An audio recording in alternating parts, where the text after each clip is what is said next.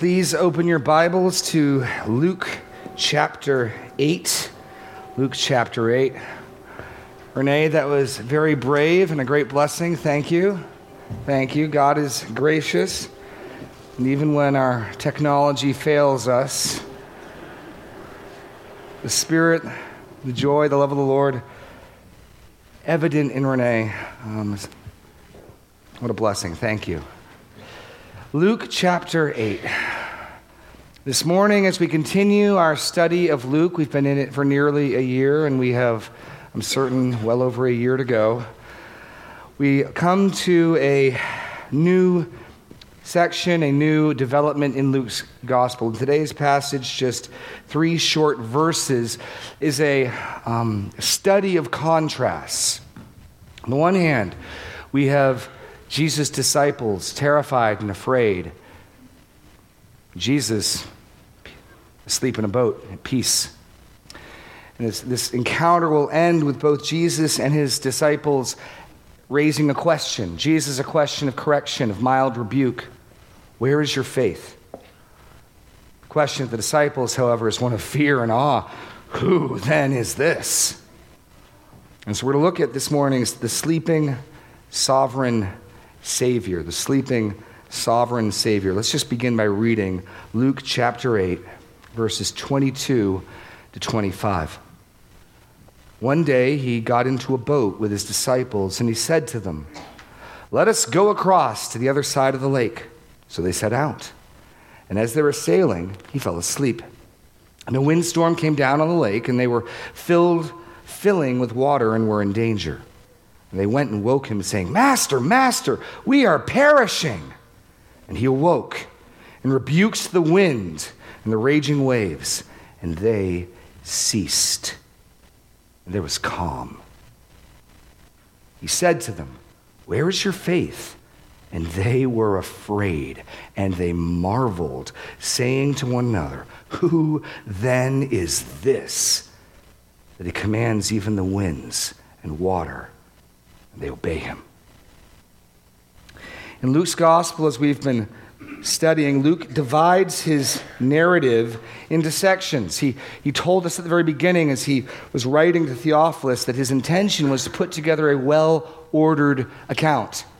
So Luke does not always put things in chronological order, but he puts them in an, an, intentional order. And we get signs of division. And if you remember three weeks ago when we began chapter 8, we saw that we were in a second section of, of Jesus' Galilean ministry. That chapter 8 begins with a sort of paradigmatic summary statement. Look at verse 1. Soon afterward, he went on through the cities and villages, proclaiming and bringing the good news of the kingdom of God. Very similar, in fact, to the way he introduces Jesus' ministry in chapter 4. In verse 14, he returned in the power of the Spirit to Galilee and a report about him went through all the surrounding country, and he taught in their synagogues. And what we noticed was that this new introduction, because he's in the same location, he's doing fundamentally the same thing. He's preaching, he's got his disciples with him, but, but Luke restarts here or makes this next development because here we get the introduction of the parables. And here Jesus introduces the second Isaiah strand that he stands in. And in the first one, in chapter 4, he goes to his synagogue in his hometown and he reads the scroll of Isaiah 61 that says, The Spirit of the Lord is upon me because he has anointed me, or that's the word for Messiah there or Christ, to proclaim good news to the poor. He sent me to proclaim liberty to the captives, the recovering of sight to the blind, to set at liberty those who are oppressed, to proclaim the year of the Lord's favor. And Jesus says, That's me. Today in your hearing, this is fulfilled. I am that one. I am the one with the message for the poor. I am the one to give the sight to the blind, and I am the one to set captives free. That word for good news is where we get gospel from. In chapter 8, in verse 10, Jesus cites another passage in Isaiah, and he says that is also what he's up to. And, and so this next section of Jesus' Galilean ministry introduces this secondary theme of Jesus' ministry, and that is answering the questions why parables? I mean, and we've, I've heard it said often that he spoke in parables to, to get the teaching down so that the everyday common folk could understand. He spoke in parables to, to make it easier for people to track with him. But look what he says in verse 9. When his disciples asked him what his parable meant, he said, To you it has been given to know the secrets of the kingdom of God.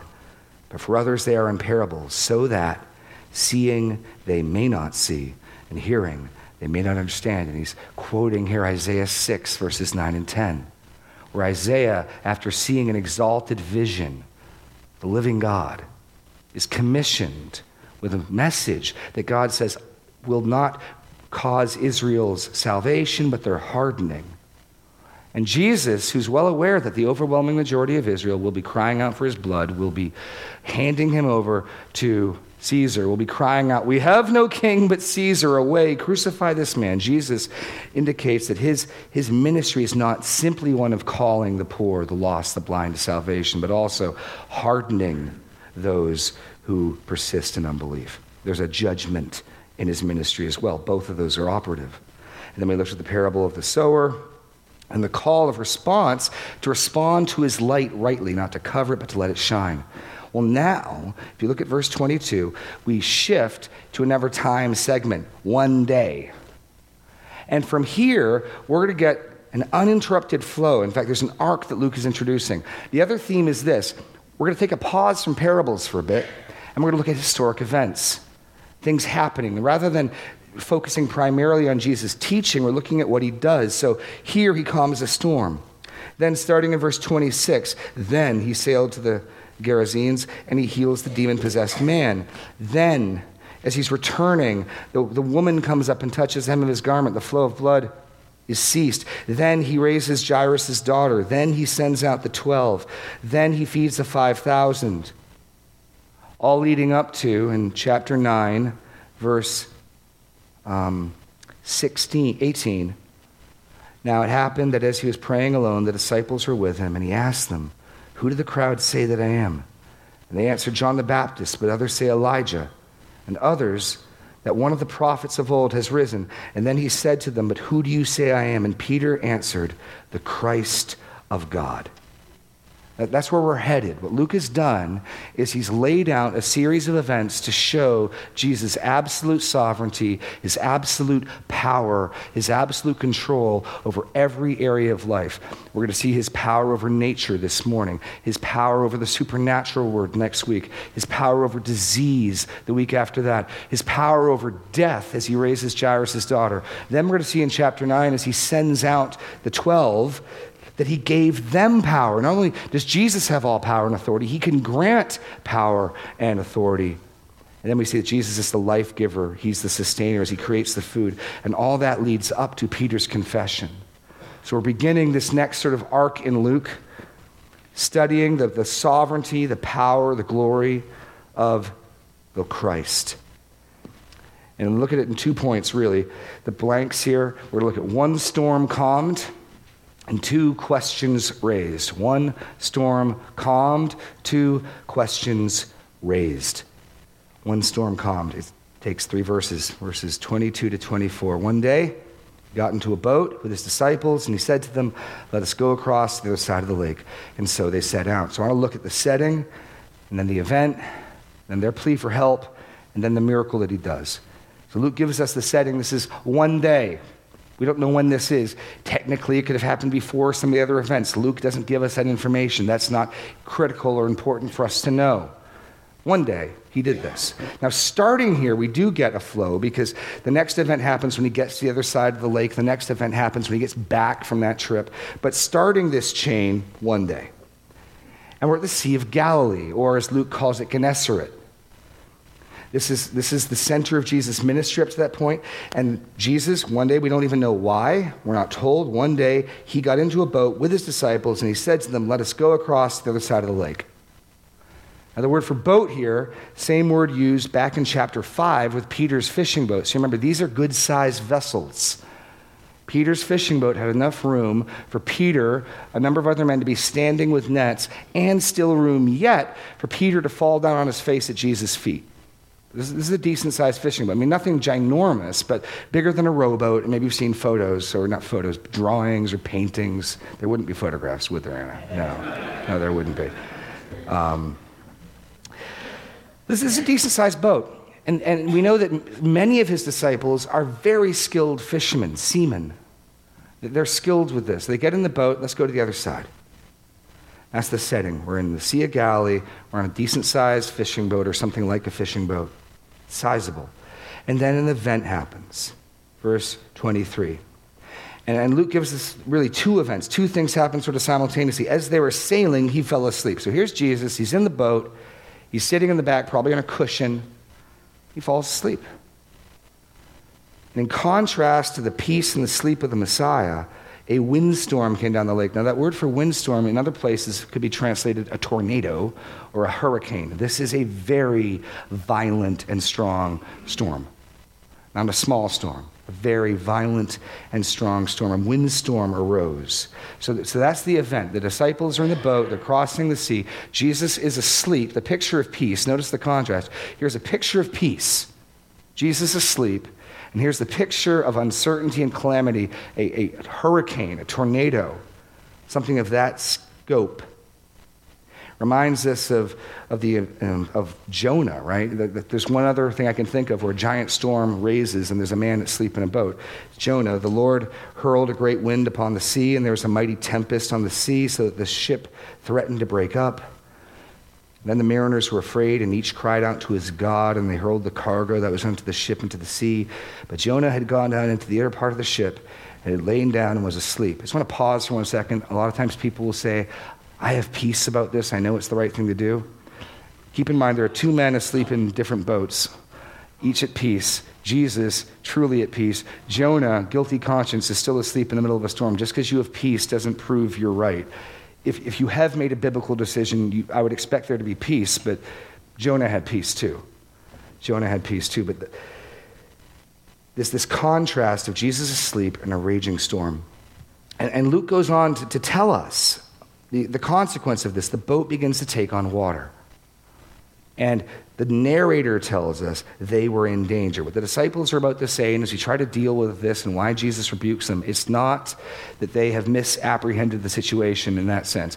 The, the water's coming in, it's coming in over the gunnel, boat's taking on water, they are in danger. They are in distress. And here is Jesus asleep. Water, in particular, um, is, is a force used by God in Israel's history and in the world as a source of judgment. Again and again in the Hebrew scriptures, we see that, that, that God created the order of our present world as He separates the waters, creating the dry land. He brings a judgment upon all flesh in a flood that kills all men. He destroys Pharaoh's armies with the Red Sea coming together. And so, consequently, it's, it's not infrequent to see in the Old Testament death being described as water. Listen to uh, 2 Samuel. The waves of death encompassed me, the torrents of destruction assailed me. And here they are out in the Sea of Galilee in a tempest, waves coming in over the water, facing imminent drowning. So they respond much as you and I would respond. They get scared. and they cry out to Jesus. And they turned to him and they woke him, saying, Master, Master, we are perishing. Now, notice they've, extra- they've taken it one step further. The narrator tells us they're in danger. They take it, we're dying. We are dying. We are perishing. We are being destroyed and undone. And then look at Jesus' response. He's in control, he is the master. They woke him, and he awoke and rebuked the wind and the raving, raging waves. Just stop and think about that. Wind, as we understand it, a natural force, the result of high pressures and low pressures and, and movement. We can explain, you can go to the Weather Channel and they can explain to you what causes wind and how it happens. I mean, Jesus rebukes wind. And not just the wind, the waves. And you'd be tempted to think, well, it's not the waves' fault, they're just doing what the wind tells them to do. Jesus is rebuking natural forces. I mean, get this. This would be like rebuking the, the clock for what time it is. This would be like rebuking, you know, the Pythagorean theorem or algebra. This is, this is the audacity of what Jesus is doing. He is rebuking the wind and the waves. He doesn't ask God to do it. He doesn't pray, oh Lord, help. He just speaks, rebukes the wind and rebukes the waves. And what do they do? They immediately obey. This is the same language. Turn back to chapter 4. Same language of how he has done other miracles. In chapter 4, Verse 31 he went down to Capernaum, a city of Galilee, and he was teaching there on the Sabbath. And they were astonished at his teaching, for his word possessed authority. And after saying that, introducing it, Luke gives us two examples of Jesus' word possessing authority. Verse 33 And in the synagogue, there's a man with a spirit of an unclean demon, and he cried out with a loud voice, Ha! What have you to do with us, Jesus of Nazareth? Have you come to destroy us? I know who you are, the Holy One of God. But Jesus, same word, rebuked him, saying, Be silent and come out of him. Of course, the demon obeys. And then, verse 38, he arose and left the synagogue and entered Simon's house. Now, Simon's mother in law was ill with a fever. They appealed to him on her behalf, and he stood over her and rebuked the fever. Jesus rebukes demons, he rebukes sickness, he rebukes the wind. And, don't miss it, the waves as well. He's showing his sovereign authority over the air and over water. And they obey. This is powerful and authority in the word. It shouldn't surprise us, though, does it? This is, this is the one who created all things. And how did he create all things? By speaking. We can, we can gloss over that in Genesis 1, can't we? And God said, Let there be light. Who's he talking to? He's talking to nothing, and the nothing obeys and becomes everything. Because God's word has power. And the same elements that came into existence at the power of his word, according to Hebrews 1 3, continue to exist. Why, why does this world hold together? Why does, why does the sun rise day after day? Why do the stars come out? night after night. According to Hebrews 1 3, Jesus is the radiance of the glory of God, the exact imprint of his nature, and he upholds the universe by the word of his power. Not only was this world created by the speech of Jesus, and I say Jesus because John 1 makes it clear which member of the Trinity was the agent directly involved in creation. John 1, all things came into being through him, and apart from him, there is nothing that has come into being. So Jesus speaks creation into existence. And Jesus, by the power of his word, upholds the universe. And when Jesus returns, how will he destroy his enemies? He will fight against them with the sword of his mouth, the word of God. This, this is the one who speaks. And even though the disciples misapprehend, they don't fully understand who Jesus is, that becomes clear from their wondering who is this? The, the wind recognizes him, and the waves recognize him, and they obey. This miracle is unprecedented in the, regards to the Old Testament. Um, the closest I could think of for weather miracles were Elijah praying that it wouldn't rain, and it didn't rain. And then you've got Elisha and you've got Joshua and Moses and the parting of water, right? Beyond that, someone speaking to a storm and it ceases. These are, these are, and here is Jesus exercising divine power. So the points Jesus' word has absolute authority, and Jesus exercises divine power. No, what we see Jesus do here, and I think the disciples get this, are statements the Old Testament does make, but always attributed to God Himself. Listen to this Psalm 89 9. You rule the raging of the sea. When its waves rise, you still them. Psalm 93 4. We, we sing the sons of Korah, right, Jim? The seas have lifted up their voice, yet mightier than the thunders of many waters, mightier than the waves of the sea, the Lord on high is mighty. Or even more clearly in Psalm 107, Speaking of how God has delivered his people, some went down to the sea in ships doing business on the great waters, and they saw the deeds of the Lord, his wondrous works in the deep, for he commanded and raised the stormy wind, which lifted up the waves of the sea, and they mounted up to heaven.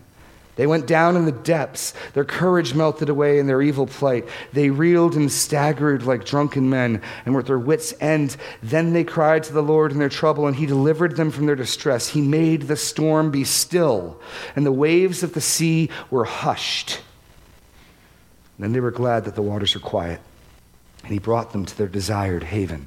Jesus has just done what no Old Testament prophet ever did but what God repeatedly is described as doing to have the authority and the power to tell the sea this far and no further, to tell the storm to cease.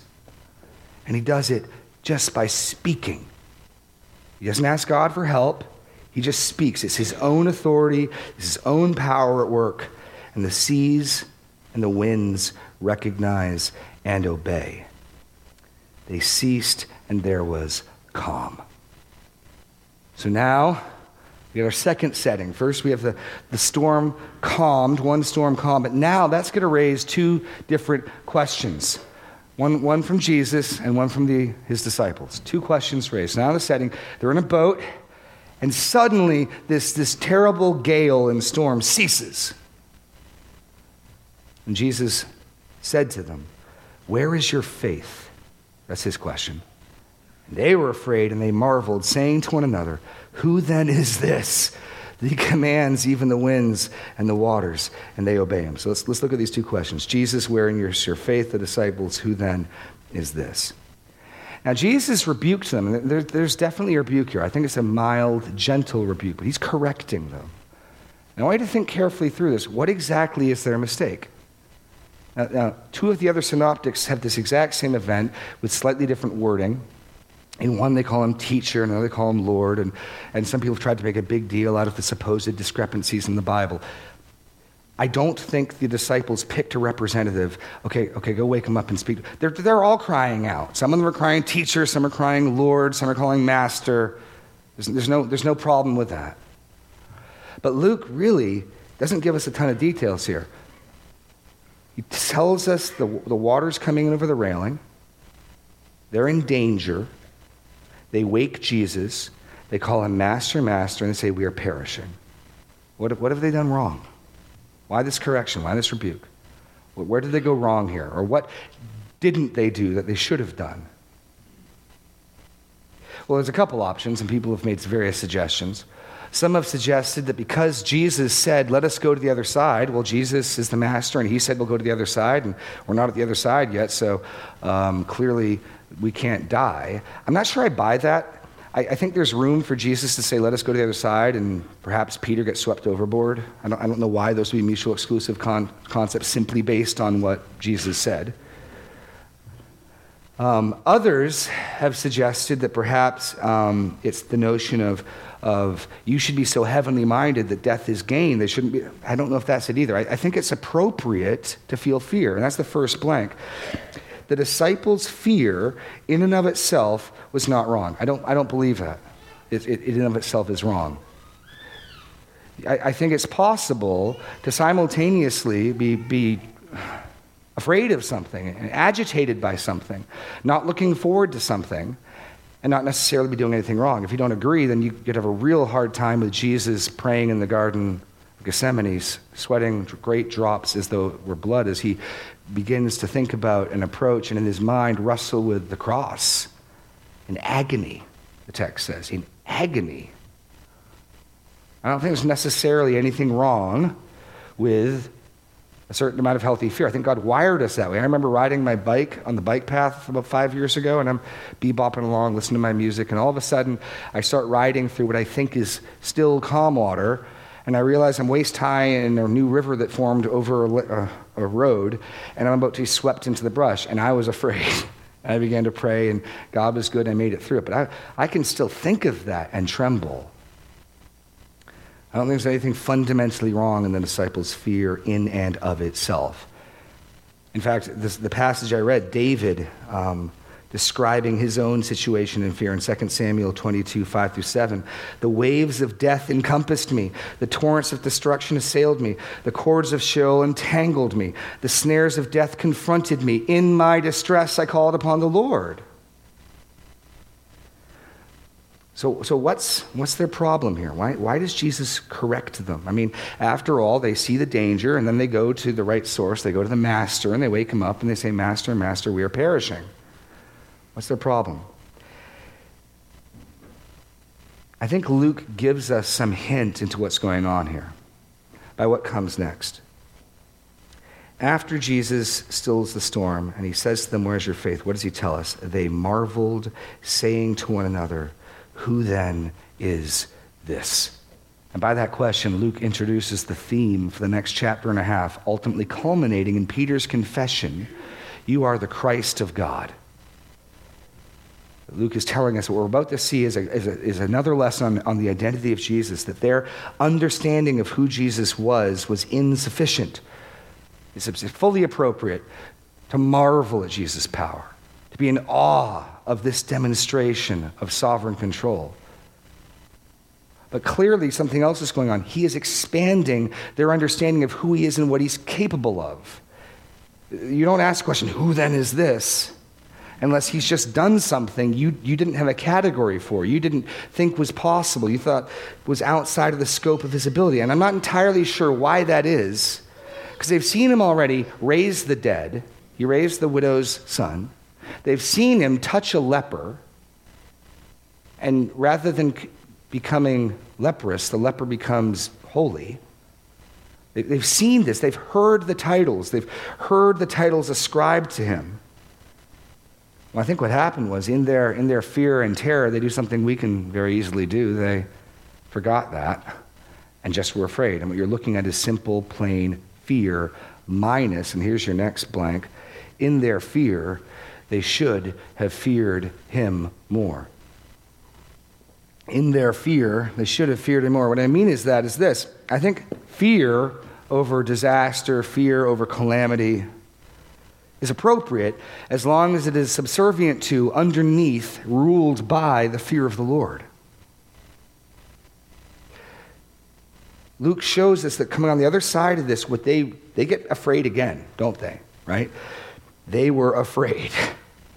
So the, the, the immediate distress ends. But they've learned something about Jesus now that creates within them fear. Presumably, that fear wasn't within them prior to them seeing this expression of power. That, that's my logic. Presumably, the fear, and I would argue it's the fear of the Lord, that is made here, created as they behold what he has done, was not present prior to them seeing it, because this is new information. This raises the question who then is this man? I mean, if the, if the living Christ appeared, if he returned and defeated his enemies, we would be in awe, we would be in wonder, we would, we would tremble. I don't think we'd say, Who then is this? He's doing things we understand he can and should and will do. What Jesus has just done stretches their understanding of who he is. And I wrestled with this because they've seen him raise the dead, they've seen him do these things. I, what I came to is that my experience, and I think your experience as well, can be that you can learn something, you can know something, but it doesn't really take root, it doesn't really take hold.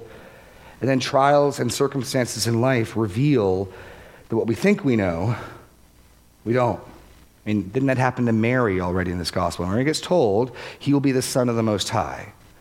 And when Jesus is missing in, in Jerusalem, he's in the temple, Mary comes in. Your father and I have been looking for you. We're worried. And Jesus has to correct her, doesn't he? I've been about my father's business. He's reminding her who his true father is. Mary knew, but it's been years and years and years, and she's changed his diapers, and she's dressed him, and she's uh, fed him and cared for him. And over time, this truth is slowly given way to that's my boy, that's our boy. Same thing. I, there are plenty of people I know who, in a good season of their life, can give orthodox, true answers of who God is and what the Bible says. And then when the trial comes, those things fly out the window. The disciples are terrified. It's in addition to the fear of the storm, there needs to be a fear of the Lord. And after all, if this is the Lord, if they believe he is who he says he is, shouldn't they to some degree be getting their cues off of him? After all, Jesus has said in chapter 6 no disciple is greater than his master. Well, master, is he worried about the storm? No. He's asleep. Which means either the master has done something foolish, or the master might know something I don't know. That, that doesn't enter their minds either. It reminds me back in, in Numbers chapter 13, you don't, you don't need to turn there, but when Moses sent out the 10 spies, and they came back and they gave the report of the land. I want you to listen to this. We came to the land which you sent us. It flows with milk and honey. This is its fruit. However, the people who dwell in the land are strong. The cities are fortified and very large. Besides, we saw the descendants of Anak there, and the Amalekites dwell in the land of the Negev. The Hittites, the Jebusites, the Amorites dwell in the hill country, and the Canaanites dwell by the seas and along the Jordan. And then Moses adds this editorial remark, verse 32, of Numbers 13. So they brought to the people of Israel a bad report of the land. What, what was inaccurate about their report? Did the Jebusites not live there? The Hittites not live there? No, it's what they didn't say. And we get the answer to that contrast from Caleb and Joshua, who say, No, let us go up at once and occupy it, for we are able to overcome it. We have promises from God. There's a living God who's promised this land to us. And yes, they're big. And yes, they got big walls. And yes, the land can be harsh. But we got the living God on our side. Let's go. By simply leaving out who God is, by leaving out what also they knew about God, they gave a bad report the disciples here forget practically some of what they know of who Jesus is, and so they need to be taught again who this one is. The question that gets raised here is the question Luke will spend the next chapter and a half answering. Jesus rebukes, Where is your faith? What he's saying is, if you'd been paying attention and piecing together what you knew about me, and if you took your cues from my actions, in and along with your fear of this storm would be a fear of God and a confidence that I know what I'm doing. Okay, that's Jesus' question to them. How, how do we apply that? How do we apply that to ourselves when we're in trial? Because again, we can think we know things and think we understand things, and then the whirlwind comes. Then the cancer comes. Then we lose the job. Then the spouse says, I want out. Just want to give you three quick points to bear in mind. One, remember God is sovereign. We read all those passages. God created the storm. In Jonah, God created the storm. In Psalm 107, God created the storm. God is in control. There is no trial, there is no, there is no calamity that doesn't ultimately find its source from the hand of God. It's not as though God does the nice things and Satan does the bad, evil, nasty things. God is Lord and sovereign of all. Because of that, you can also take confidence that God is with you. Jesus is with them in the boat, and God, Jesus says, I will never leave or forsake you. Psalm 139, David says, Where can I go from your presence? If I departed into heaven, behold you're there. If I went to the depths of the earth, you are there. Your hand encompasses me. You go before me, you come behind me. Not only does the trial come from God, but God is with you in the trial. And third, God is good. God is good. And that does not mean that every trial is going to have a temporally happy ending. Uh, the wrong, the wrong thing to think here is this the storm comes, and if you just have enough faith, Jesus will calm the storm. No, sometimes the sickness kills. Sometimes the marriage ends. Sometimes the child dies. Sometimes the sickness doesn't go away. But God is good and will see you through that, will walk you through that. He will use it for his purposes. And so, yes, it's fine. It's fine. I'm, I'm watching a, a neurological disease reduce my mother's ability to function and live. And I fear, in a sense, I have trepidation and anguish over what the next steps of the progression of that disease will do. I, I don't feel in any way ashamed to say that. I, I think of those steps and watching her lose muscle function with dismay. And yet, I hope in, with, and through it is a confidence that she is in a sovereign God's hands who loves her, who has metered this out, and who will work good through it, and will give the grace to sustain her. Now, I hope that's the proper balance. So I go to the Lord with my prayers, and I love my mother, and I don't want to see her suffer. And I say, Lord, Lord, she is perishing. But in with that is, but, but you will do what is right. And you love us, and this isn't a mistake, and you're certainly not asleep at the wheel. And there's a great irony here. Psalm 121, another Sons of Korah favorite. He will not let your foot be moved. He who keeps you will not slumber. Behold, he who keeps Israel will neither slumber nor sleep. It may look like he's asleep, it might feel like he's asleep. He will not sleep. It may have looked like Jesus didn't know what's going on. Uh oh, the Messiah got caught unawares. No, he takes charge, he's in charge. He did not fall asleep foolishly, he fell asleep sovereignly because he's the sleeping, sovereign Savior. That's, I think, how you apply that. Let's look at the disciples' question then. And this really sets up the next chapter and a half. So we'll deal with it quickly. Who then is this? Notice here then, they are filled with a very different type of fear. Jesus calms the storm and gives them something to really be afraid of, doesn't he? Very different type of fear. A, a display of raw, sovereign power that, that is unfathomable. Wind, as I understand it, is not a person, doesn't have a will. Yet he rebukes the wind, and the wind obeyed. I just don't have categories for that other than he's God. Wow. The wind obeyed. The waves, which you'd think, well, they're helpless. They're just the, the, they just have to do what the wind. Nope, he rebukes the waves too. They obey too. And they're filled with a very different type of fear. And I think that oftentimes is the remedy in trials. We, can look so, so intently at the size of the walled cities and so intently at the inhabitants of the land that we don't look equally intently at the sovereign God who above all should be feared. Jesus in, in Luke chapter 12 says this, verses 4 through 5 I tell you, my friends, do not fear those who kill the body, and after that have nothing more they can do. But I warn you to fear him who, after he is killed, has authority to cast into hell. Yes, I tell you, fear him. That's, that's what we need to fear. We need, the controlling fear of all other fears is the fear of the Lord, the taking of God seriously. And next we see they are growing in their understanding of who He is. Now, I think it's, there's an irony here as we read, and we'll look at this next week as we read through Luke. The disciples end this encounter, and the question isn't answered, it's left hanging. Right? In fact, both questions are unanswered. Jesus says, Where's your faith? No answer's given. They say, Who then is this? No answer given. I think Luke very shrewdly gives us an answer in the very next account. The question to which the disciples do not have an answer, the demoniac does. Look at verse 28. When he saw Jesus, he cried out and fell down before him and said with a loud voice, What have you to do with me, Jesus, Son of the Most High God? The disciples left speechless. Their categories for who Jesus is are, are broken, growing, bigger, stretching them. They're left going, Who is this?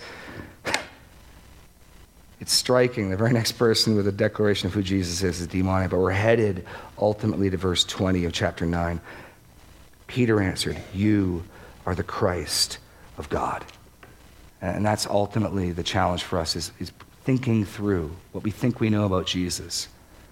What you, what you say you know about Jesus, what I say I know about Jesus, will that hold me fast in the storm? Will that hold me fast in the trial? Will that anchor and secure me? Or does that fly out the window like so much Christian hyperbole and slogans?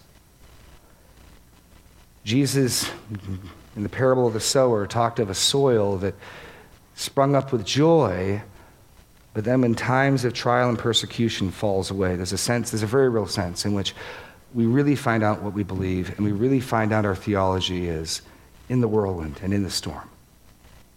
And so Luke has put this before us that we might learn that lesson, that we might not make the same error of the disciples, that we might forget who Jesus is. And of course, we've got to be patient with them because they don't have the full revelation yet. They're still learning. But we, we have the whole story and we've read it over and over. And to whom much is given, much should be accountable. So let us stop and learn. Let us, let us have the faith that they lacked. Let us put it together. In the storm, let's hold on to what we believe.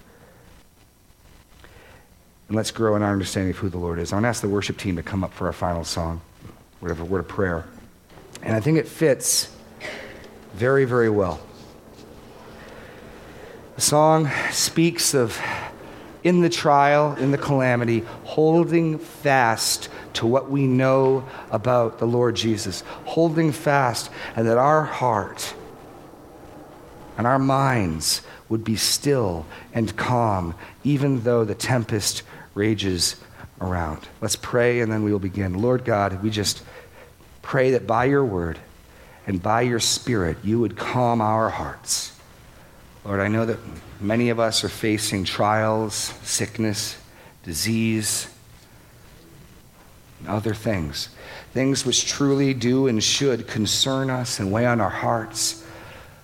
But, oh Lord, put a fear and a confidence of you that becomes the ballast, the center, the foundation, so that we will not be swayed. Work your peace in our hearts. Work within us a confidence and a reverence for you that cannot be shaken. Help us to see the living Christ as who he is. If our, if our categories for who he is need to be expanded and stretched, Lord, break them, smash them. Conform our thoughts to your word. In Jesus' name, amen.